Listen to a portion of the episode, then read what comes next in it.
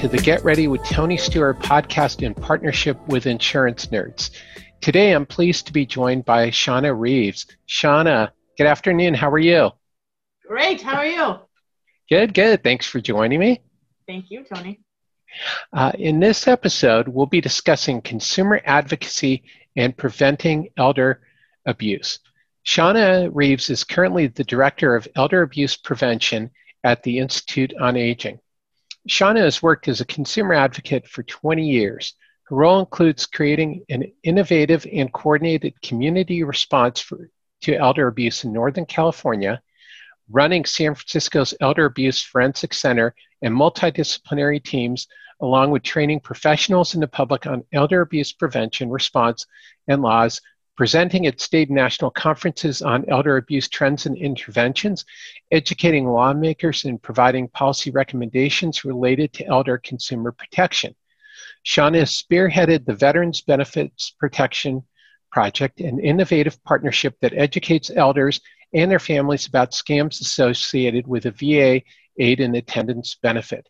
Shauna is also active in the community. Uh, serving on the California Department of Insurance Curriculum Board, tri chair on the San Francisco Department on the Status of Women's Family Violence Council, uh, along with a number of other things. Is uh, Shauna's got an amazing background, and uh, Shauna has also received numerous awards for her work in leadership, including the Aging Innovation Award, Aging Achievement Award, Service Recognition Award, and honored with a resolution recognizing her contributions to the field of elder justice by the Commission on the Status of Women.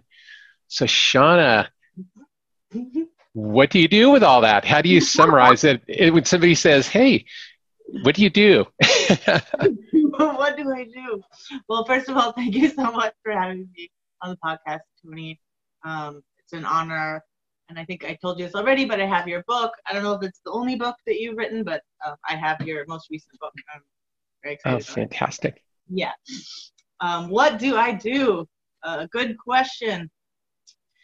The Elder Abuse Prevention Program at the Institute on Aging in San Francisco has been around since 1984, um, and it's had many kind of twists and turns and different kind of versions.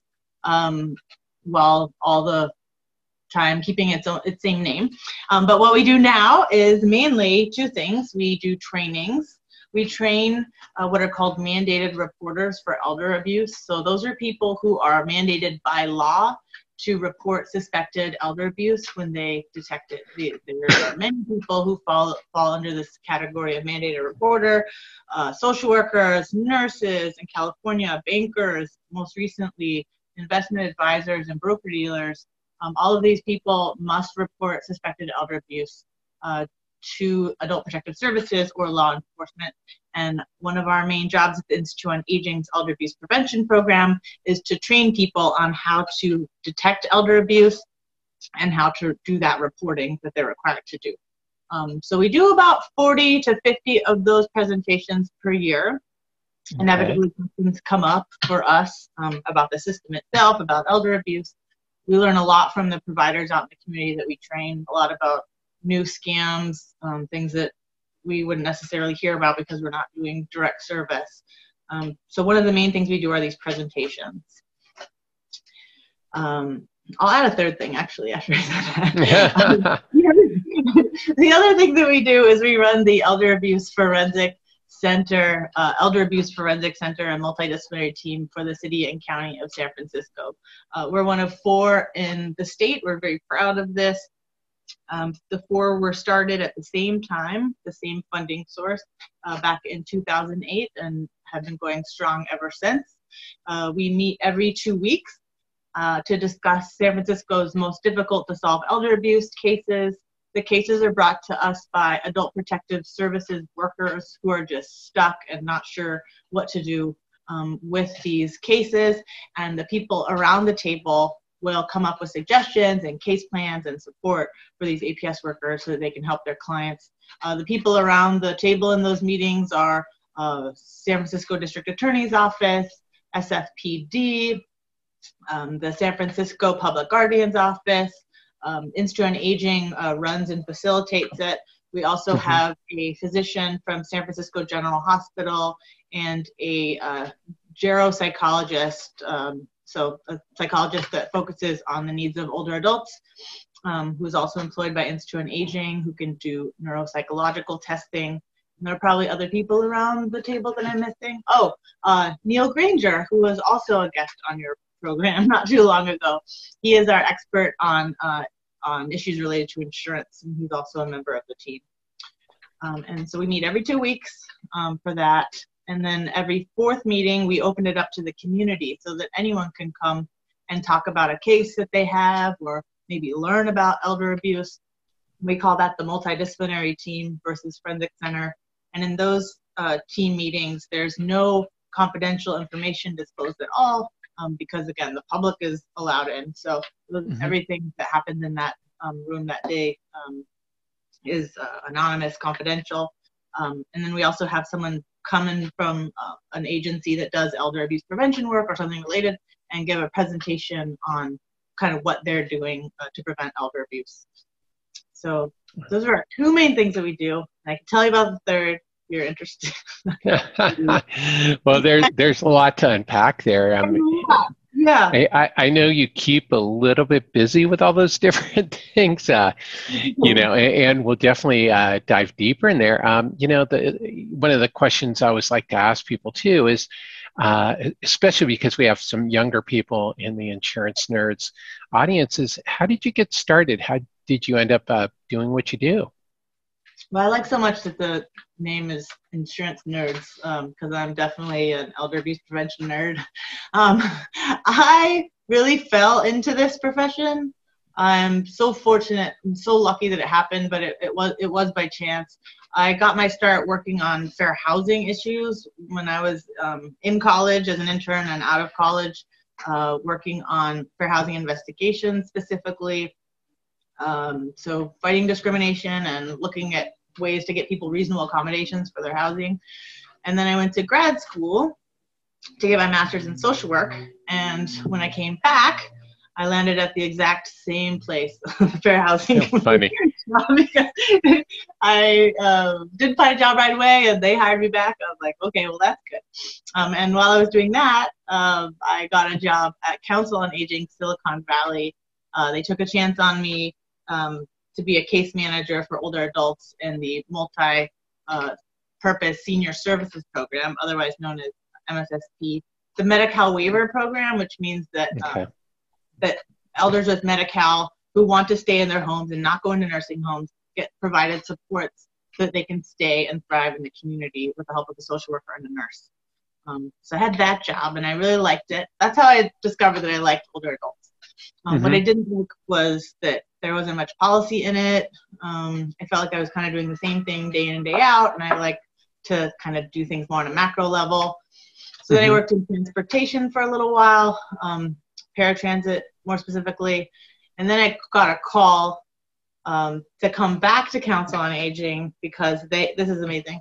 Um, they had gotten a grant that actually combined my love of housing policy and elder justice. And mm-hmm. it was a pretty sizable grant, and they wanted me to be the social worker on that grant and work with the Law Foundation Silicon Valley, this who I worked very closely with when I was doing for housing work. So that was really the start of my consumer protection work and where I completely fell in love with the field. Uh, as difficult as that work was, we were working on uh, cases involving elders who had been sold predatory mortgage loans and were getting kicked out of their homes. Um, it was really that program and those relationships that made me want to stay in the field forever. Um, and it's just weird how it all came full circle, but also like very nice. Definitely. Well, you know, I mean, that's so important, uh, the work that you do. And unfortunately, there are so many financial uh, predators out there. Mm-hmm. Uh, so, you know, that brings up a question for me is um, insurance agents, uh, to, to, what degree are insurance agents uh, mandatory reporters uh, to you? No, so your audience is a national audience, right? Uh, correct. Yeah, and you know, I did try to figure that out before I got uh, so at present, so I can speak to California. Uh-huh. Currently insurance agents are not on that list of mandated reporters, but as of January 1st, investment advisors and broker dealers are. So I know that there can be some crossover. Um, and I tried to figure out if other states had insurance agents on their list. And uh, what I what popped up was a giant list from a law school that had like every single um, state on it, including every category. And I, I didn't have time to figure out um, if insurance agents were included. I, um, so again, I, I, can speak to California, but I, I would encourage your your um, subscribers to figure that out um, to see if their state does have them on the list of mandated reporters. In California, um, to my knowledge, they are not, unless they are broker dealers or investment advisors. That's that's really important, and you know, I mean, something uh, you know let, let me pose this to you because. I think this is important for people. One of the things that I've always talked about is best practices. Mm-hmm. So I think, would you say it would be a reasonable best practice for people in the insurance industry, even if they're not sure if they're a mandated reporter, that it's in everybody's best interest if they assumed and acted like they were um, mandated reporter? Yes. So just because you're not mandated doesn't mean that you um, don't have the option to report. And so, yes, I absolutely encourage people to report. Um, there are ways that, I mean, it depends on the case, but you can be open with your clients about um, wanting to report. You can um, actually help the clients file their own reports. I don't want to get on here and say, you know, just because you make an, a, a report to Adult Protective Services, everything's going to be fixed. Um, and wrapped up and me a bow tie and the elder's going to be fine. Um, but it does help to make those reports. Um, only one out of 14 cases uh, of elder abuse are reported to Adult Protective Services or law enforcement. Wow. So time we make those reports, it's helping not only put elder abuse on the radar, but help those elders access um, supports that they might not know about. Um, I also, uh, and I, I think it's really important to I just pointed out that APS won't solve everything for your clients. It's also a uh, voluntary service. So if the elder gets um, a knock on the door from APS, Adult Protective Services, and they just don't want to participate, um, there's no law saying that they need to. Uh, mm-hmm. Uh, the Adult Protective Services social worker can walk away. And some people are just very turned off by social services knocking on their door. Um, people can be private or scared. There are many factors that work there. Um, so what I also suggest is that uh, your subscribers look into the, um, the, the state bar approved uh, lawyer referral services in your mm-hmm. area because a lot of times elders, in addition to social services, need legal help.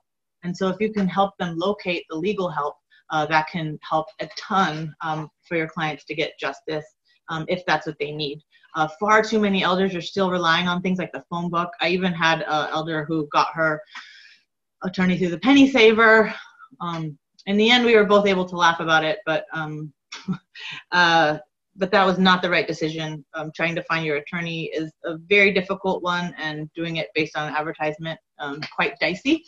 Um, so trying to find out where the legal referrals are can be very helpful. Um, in addition to making those reports to adult protective services. that's great. That that's super helpful. So, you know, a question on that vein is, um, where areas where insurance agents and insurance companies can improve their best practices when working with consumers and seniors, especially? Mm-hmm.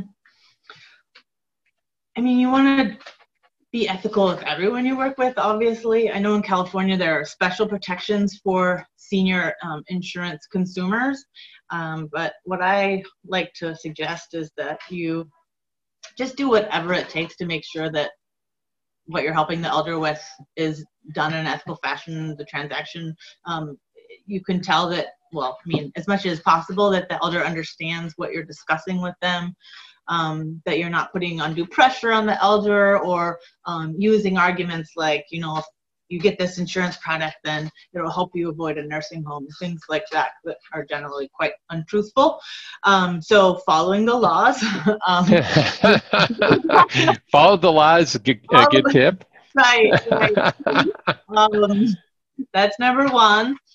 Um, there are trainings um, on working with senior consumers that I think uh, can be very useful. Things that discuss um, kind of like the, the slowing down that can doesn't not always happen with the senior brain, but it can make it so that elders just might need a little more extra time or they need someone to slow down and not talk like I talk right now on your podcast a mile a minute. Um, or they need, uh, yeah, just more time to make a decision. Um, mm-hmm. Those are all sorts of things that I think apply to, uh, to all consumers, but especially senior uh, consumers. And again, there are special uh, trainings for this um, and special, I just definitely follow the laws in your um, specific jurisdiction. Well, definitely. And I think one of the underlying themes there, too, that you uh, mentioned early on is that you should treat everybody like that and treat mm-hmm. everybody with consideration and ethically and fairly. Um, yeah. So it's yeah. pretty sound advice, and I think it would lead to happy customers anyway. and it keeps your E and O claims down yes, too at the same time. Right.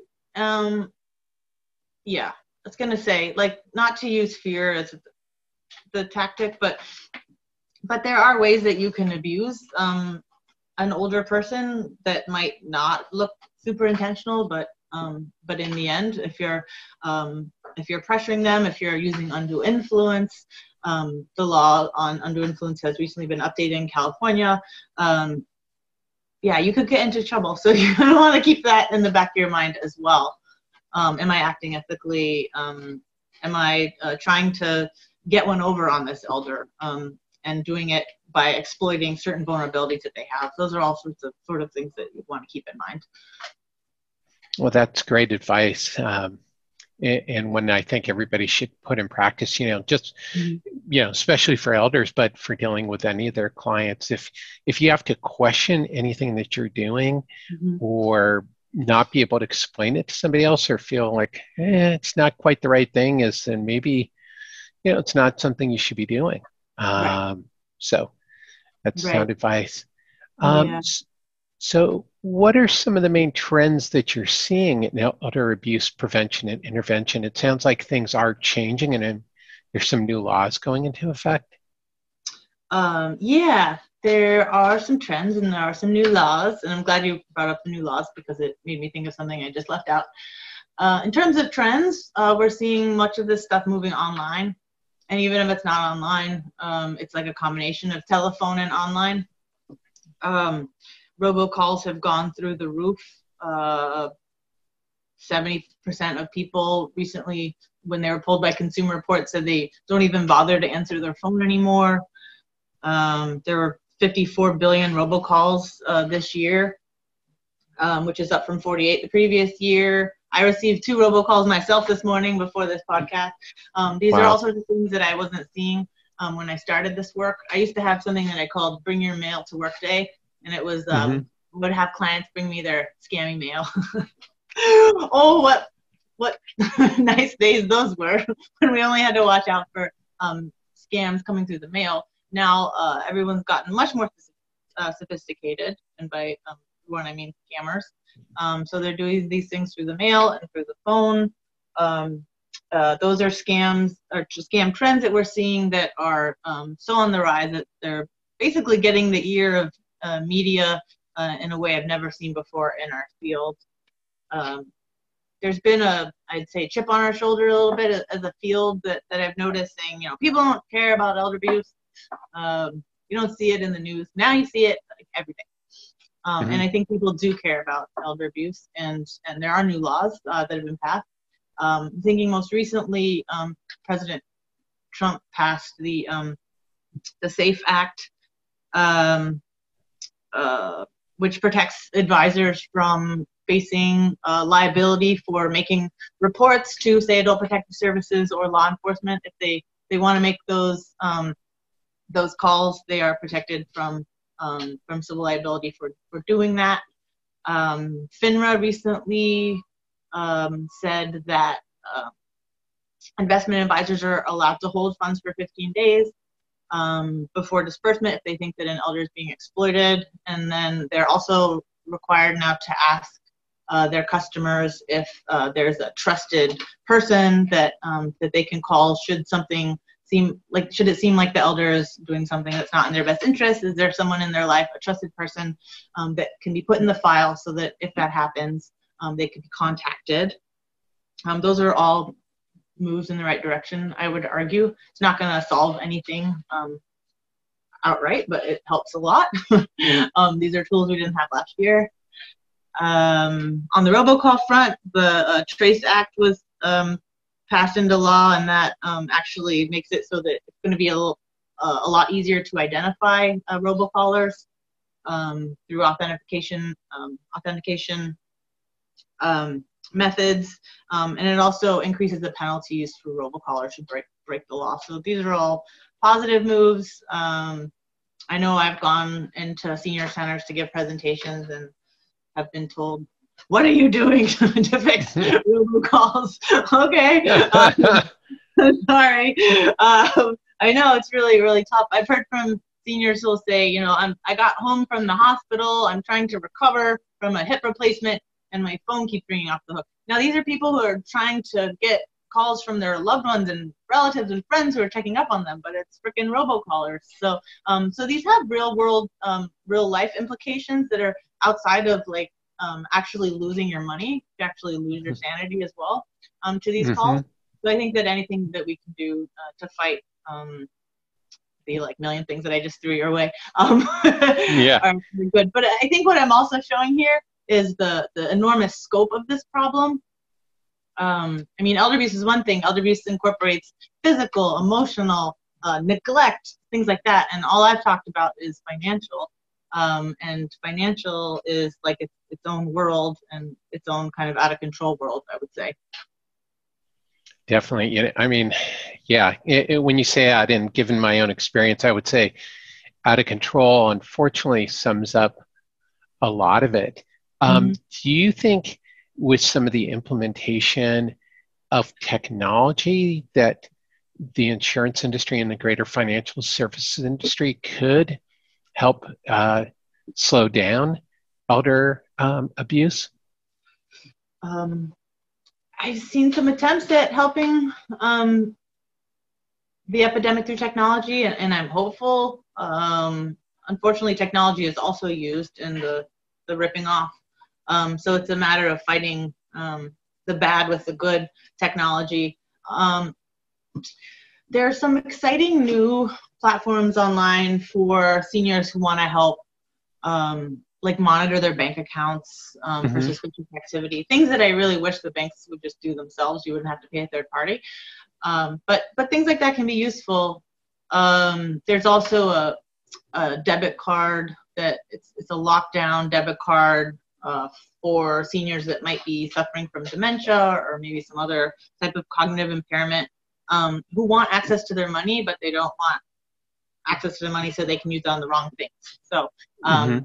they can't pay for a ton of magazine subscriptions or sham lotteries or things like that with their money. Um, it's a debit card with limits on how the money can be spent and where it can be spent. Um, I think those are incredibly creative ways of addressing uh, the epidemic I mean, obviously, um, every little bit helps. Um, I'll go into in a bit about how seniors can prevent like future harm. Um, mm-hmm. One of the things I'm going to talk about is how elders, um, many of whom are very private, um, might not be ready to name their durable power of attorney yet. They're not sure who that person should be, um, but they want someone just to kind of check in and oversee. And so mm-hmm. there's something called a um, a read-only bank account um, or access through read-only, and that's where an elder can uh, keep the bank account, have be the only one with access to the money, but someone like an adult son, daughter, friend um, can look at the account just to make sure that everything um, is legit. Um, they again, they won't have access. They won't be on the bank account. Um, this this won't be a joint account, but that um, that person can just kind of check in and make sure that things are okay. So that's a a read-only option. Not all banks um, offer it, but I think it'd be incredibly helpful if more did. Um, other than that, on the technology front, um, for robocalls, um, a lot of app developers have come up with their own solutions, and now the, the phone companies um, have either caught up or supplementing or um, even adopting some of those third-party tools. Uh, one is called Nomorobo.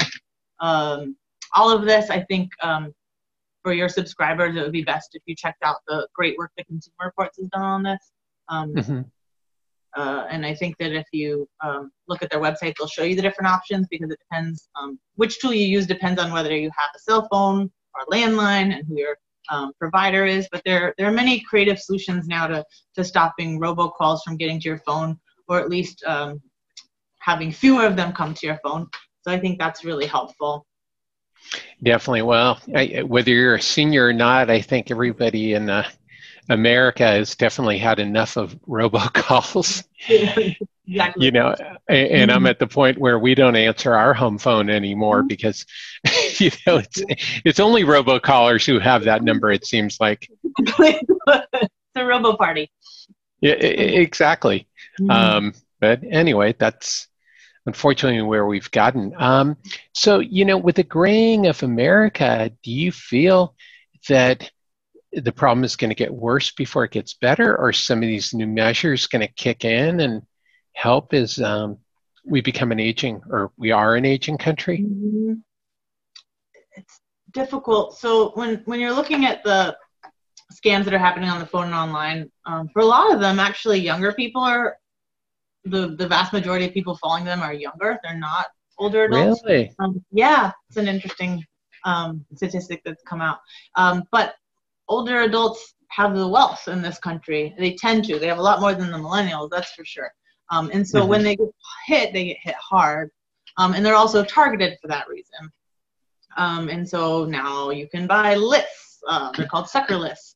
Um, if an elder um, puts their money or puts their name into uh, a lottery, um, like one of these fake lotteries, or sends money off to a fake charity, um, and then they maybe do it a couple of times, they can end up being put on a list that then gets uh, bought and sold to other bad people who will then try and solicit them for more donations, and it just kind of spirals from there. Um, those are some of the dangers that that we're looking at. Um, I don't see much happening to fix those sucker lists. Um, a lot of it's underground. So it's hard to hard to tell how to tackle that. Um, I I want to be hopeful, um, but I'd say that um, elder kind has really just been clobbered by this stuff. Um, at least in the time that I've been doing it. Um, I mean, you work in elder abuse prevention for as long as I have, and you'd hope that there'd be some kind of the, the ship would be turning around a little bit. And if anything, we're just seeing the, the financial abuse taking off uh, I think because of that awareness and because the media is paying more attention to it, I think people are more savvy. Um, for your subscribers, if you're interested, we put up some flashcards on five, top five scams that um, that elders tend to see. We were all seeing, but that elders tend to see as well um, to help with that education piece. It turns out that it's not all that helpful just to tell elders, "Hey, watch out for scams." Uh, you actually want to tell them what to look for. I think I think that applies to all of us. Like, don't wire your money overseas. Okay, that's great. Well, like, what does a grandparent scam look like? Or what does a tech support scam look like? And so we created flashcards that are on our uh, website um, to, to warn people about that. Um, uh, one scam I want to talk about, I'm just telling you about all the bad things now, um, that we've seen an explosion in is the uh, romance scam, um, which is uh, scammers that use online dating platforms to get at older adults. Uh, this one's mm-hmm. really taken off, and it's just super sad because it's this combination of like an elder feeling lonely and wanting to date, uh, but then not knowing that like people on online dating sites might not be who they seem, and a lot of the same people that target you with um, fake lotteries or IRS scams are the same ones that are on these uh, dating platforms. And so we've seen uh, incredible amounts of money being uh, handed over um, via online dating romance scams and these are people that have contacted the elder and the elders like never met them but they receive flowers from them and they receive tons of messages and so the elder can think that they're in a relationship. Um, and then really uh, disturbing is when we see the elder completely um, like all of their money is gone, all their liquids and sometimes their retirement. And so the scammer will then get them to leverage the home. So they'll get them to take out a reverse mortgage and send it. Um, those things are just so, so, so heartbreaking.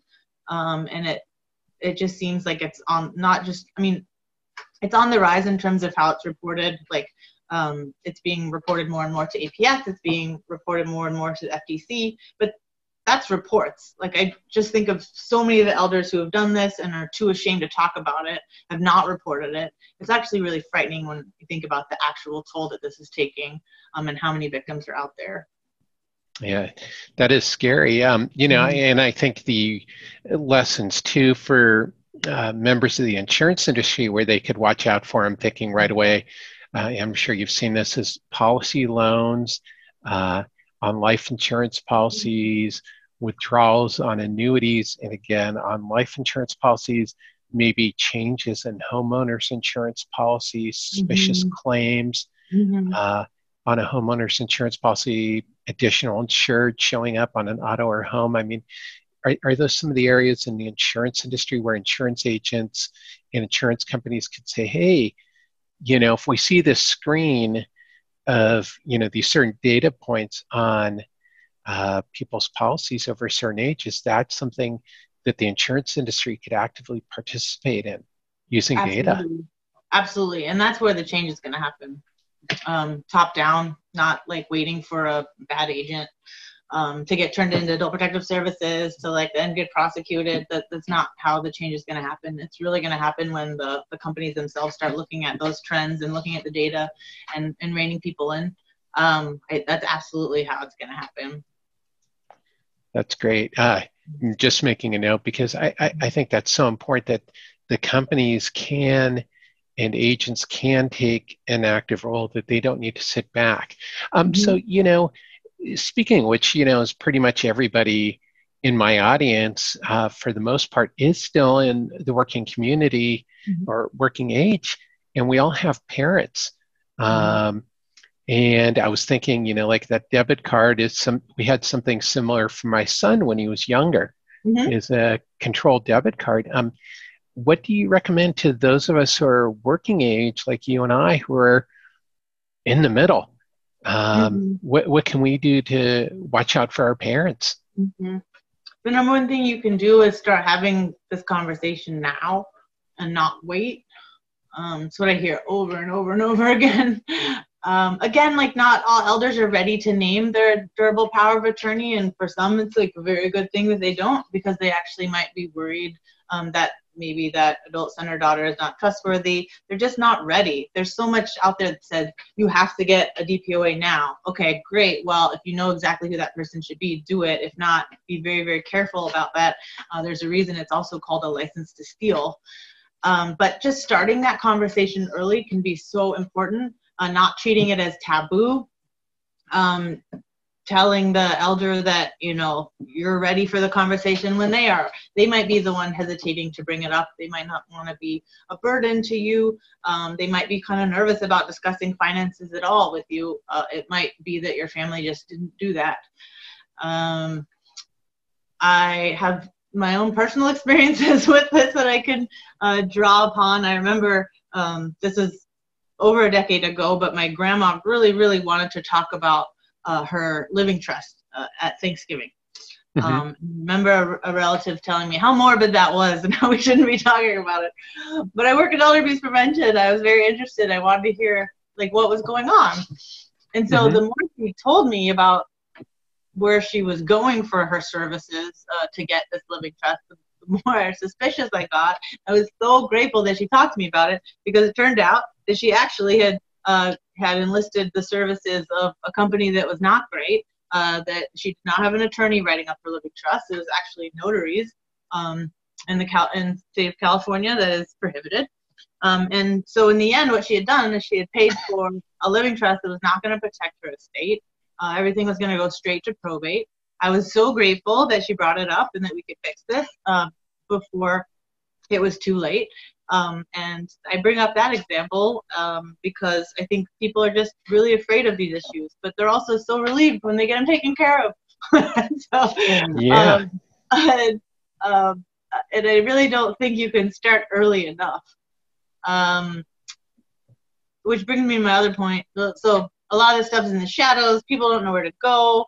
Um, I can generally tell people where to go because I've done this work, but I don't I don't expect everyone to know like how to find a good attorney. Maybe don't use an online service to get your living trust, things like that. Um, but I can generally guide people. But the more people are afraid to talk, the more they're going to be driven into the hands of the people who are not going to act in their best interests. They're going to open up the phone book. They're going to find a notary that's going to give them a junk trust. Um, so it's those are the things that we want to avoid by having conversations early. Um, well, that's great. Um, you know, one of the things that I've started to tell people is um, I recommend a family financial meeting. Is that something mm-hmm. you would recommend that people have family Absolutely. financial meetings? I mean, we don't all have families where that's um, possible or advisable. yes. Uh, that, well, that is a good point. Okay, point point taken. working in this field, like you don't want to just apply your own family situation to everyone. Uh, but if you do have that, if you do have a family that would be open to it, absolutely, um, definitely. Okay. Yeah, and this is yeah. what you do. You teach people to plan. So I'm not telling you anything you don't know. Uh, but yeah, in the in this context, uh, I think it's extra important. Um, and I think that uh, what you can do as a family member is just normalize it. Um, don't treat it as taboo. Don't treat it as morbid because the elder might already be thinking that. Um, and just be open to the conversation. Definitely. Now, you know, for advisors who are working um, with clients, is that also something that you see is is I know sometimes in my practices there'll be one spouse who, you know, that's the thing. They're the ones who deal with the insurance, and the other spouse really doesn't know what's going on. Is that something somehow the advisors can work into the conversation as clients get older or they deepen the relationship? You know, is how do you bring that up is you know like hey does your spouse know what's going on?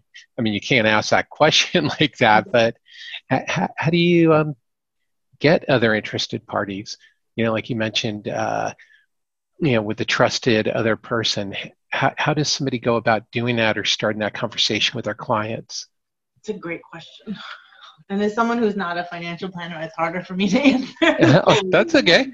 Worker. Um, I like to come at things with an air of curiosity. Um, I don't want to come into a meeting with like, here's my agenda, here's what I want by the end. And I think that anyone who's meeting um, with elders um, would be in a really good position if they if they carry themselves in the same way um, because people are going to know when you have an agenda so if you um, ask questions like like like you put it does your spouse know about this instead of your your spouse should know this, or what hap- what happens if something happens to you? Then so those sorts of things that are going to cause people to be very defensive. Um, I would say those are not the techniques to use. Um, but being just kind of open and curious, and not um, thinking that everything will be resolved in one meeting. Um, pressure is not good. Pressure is not good in sales, and pressure is not pressure is not good in planning. Um, but but those just being an open open um, type of person um, in those meetings, I think can go a really long way. Yeah, well, I think you hit on something that's really important. Is that it's it's a long conversation. It's mm-hmm. not a short conversation, mm-hmm. um, and to continue just to educate your clients, I, I think it gets back to you know uh, whether you're consulting or selling, mm-hmm. um, and the nature of a relationship. If you value your clients, I think that you're going to come off in that vein where you'll be doing your clients better service and where you'll be able to help mm-hmm. your clients identify some of these issues. Mm-hmm. And do you also feel that as an industry that if we were to better educate um, our clients and the general public about our products and services, that that might help uh, with some of the things you see? So working on that literacy piece? Yeah. Yeah. Just to definitely. make people more financially literate. Mm-hmm, mm-hmm. Um, for sure. I mean, I, I tend to be of the camp that financial literacy is like very important, but it's not everything. Um, and mm-hmm. I get very suspicious when I know you're not this way, but like, oh, we just need to teach people about these products, and then they'll just be able to make decisions. okay, well, um, there's there's more to it than that, or or worse, like if we just teach them about products and they won't get abused. Um, teach them to avoid things because um, again, it's more complicated than that. But I, I think it can help a lot um, just to make um, and contracts and products and things that um, just very confusing with very opaque language. just more understandable, I think I think that would help um, in many areas of our lives, actually, with many many things. Um, but yeah, for financial products, absolutely. And sometimes it can take a little bit longer to explain a, a product um, with an elder, um, especially maybe one who's had a spouse who's done uh, the financial planning and work in the past. Just as someone who for whom English is not their first language, you might need to take a little more time. I think it's it's yeah, it's really important to explain. Definitely. No, I, I, can see it. And, you know, it was interesting. I was talking with a client this morning, and he's, uh, he's definitely uh, a senior at this point, And I could tell, you know, that over the last few years is that the nature of the conversations yeah. has changed a little bit and his, mm-hmm. um, his comprehension is a little bit different.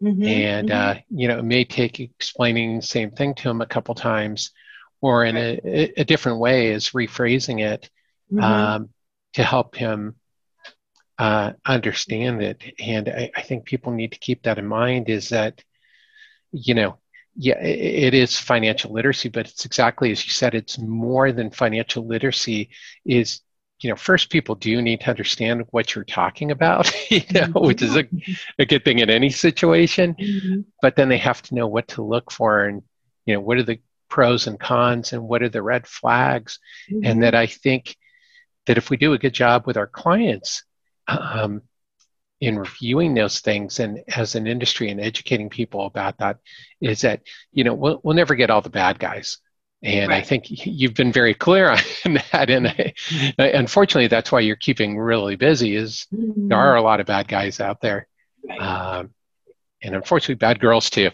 So we'll be equal opportunity. Mm-hmm. uh, so you know one of the things too you've been involved with um, i don't want to have this be a super long podcast uh, but th- there are a couple of areas i'd love to just delve into quickly is mm-hmm. one is you know you've been involved with the legislative process. Is that something other people can become involved with?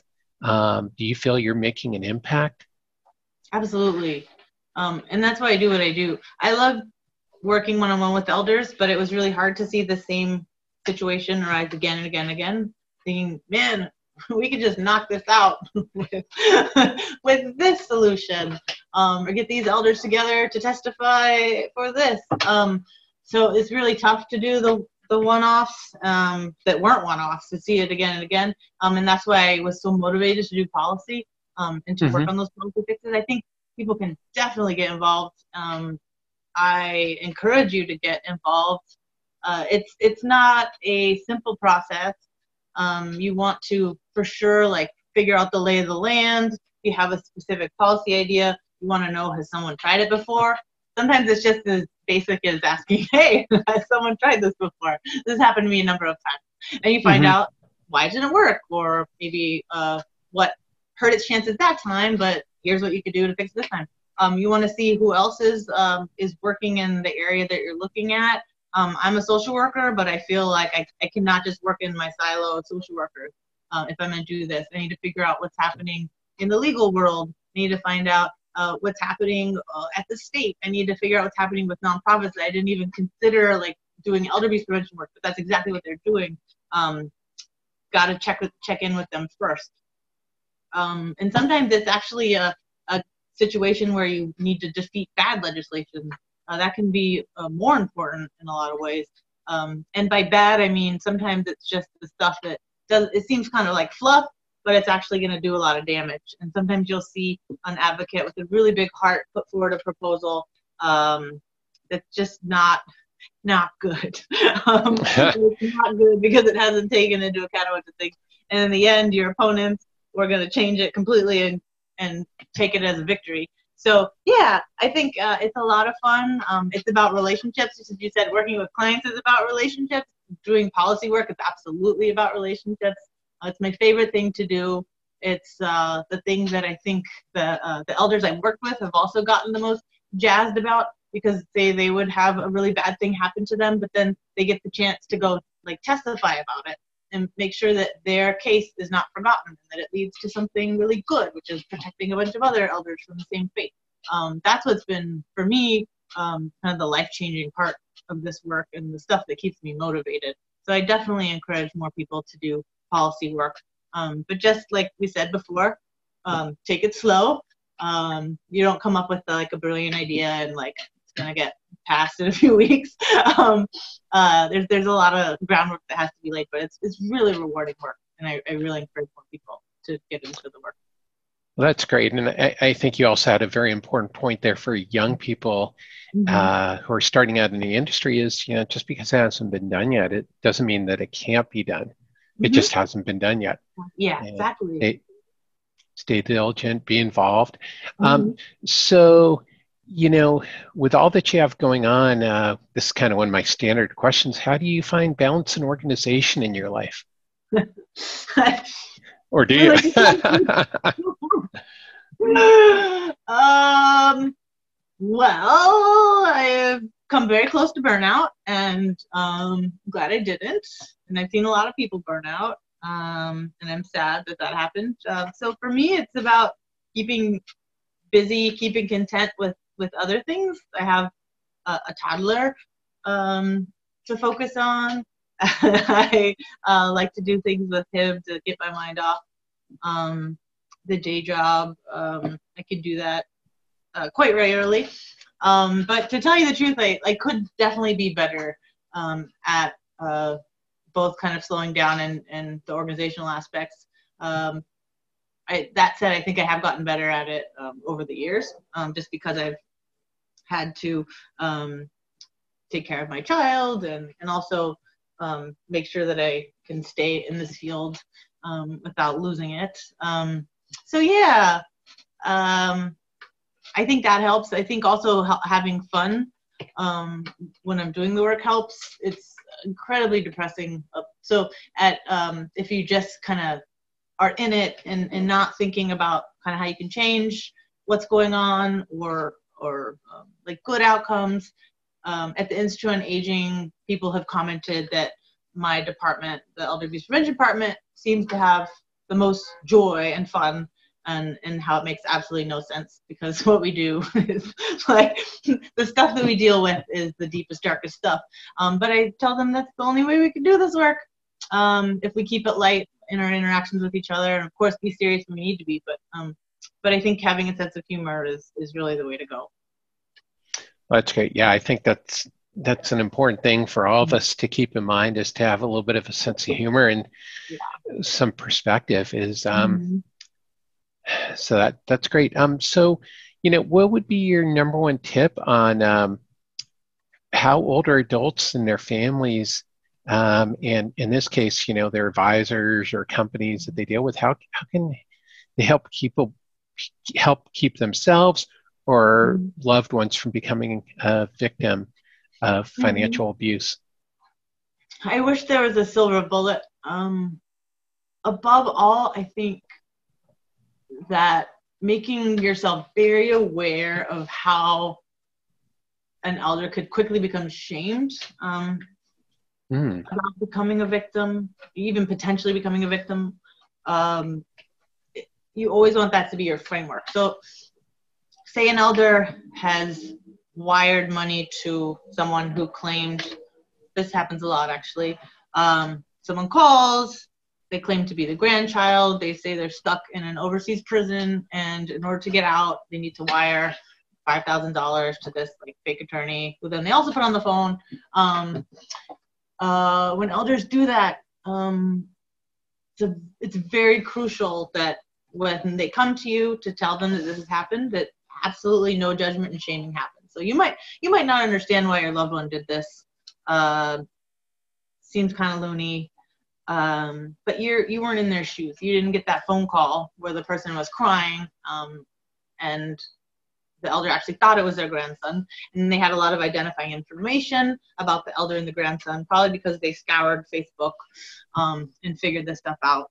Um, so if an elder family loved one reports to you that this has happened to them, just make sure that everything you say does not make them feel more ashamed about what happened um, because that will have the effect of closing off further conversation, making it very difficult to help with the, the present um, situation. It's just gonna it's just gonna cause a world of hurt.